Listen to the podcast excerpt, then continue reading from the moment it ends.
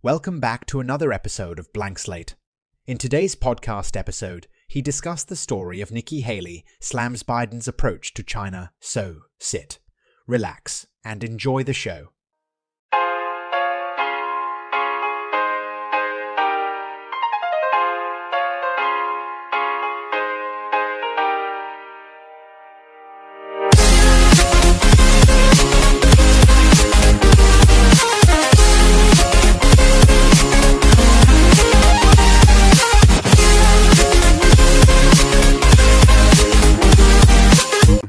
Welcome back to my podcast where I delve into the latest developments in politics and international relations. I'm your host, Luke, and today I'm examining growing concerns surrounding U.S. China relations.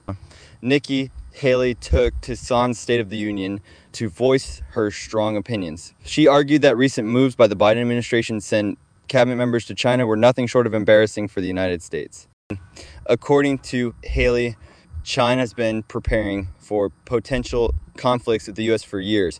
She highlighted the devastating impact of fentanyl, a powerful synthetic opioid primarily originating from China, which has claimed more American lives than the Iraq, Afghanistan, and Vietnam wars combined.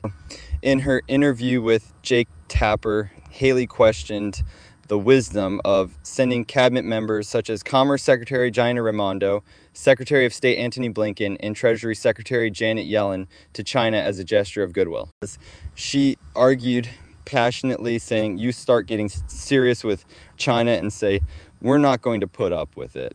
Nikki Haley expressed deep concern about the extent of, of China's influence on U.S. soil, citing the purchase of over 400,000 acres of American land by China and the theft of billions of dollars worth of intellectual property. Additionally, um, Haley raised the issue of Chinese made drones being used by American law enforcement agencies for surveillance purposes, stating that 90% of our law enforcement drones are Chinese.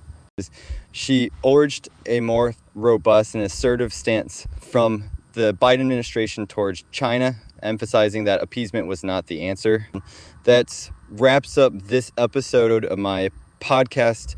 I'll continue to monitor the evolving dynamics between the United States and China. Thanks for joining me today.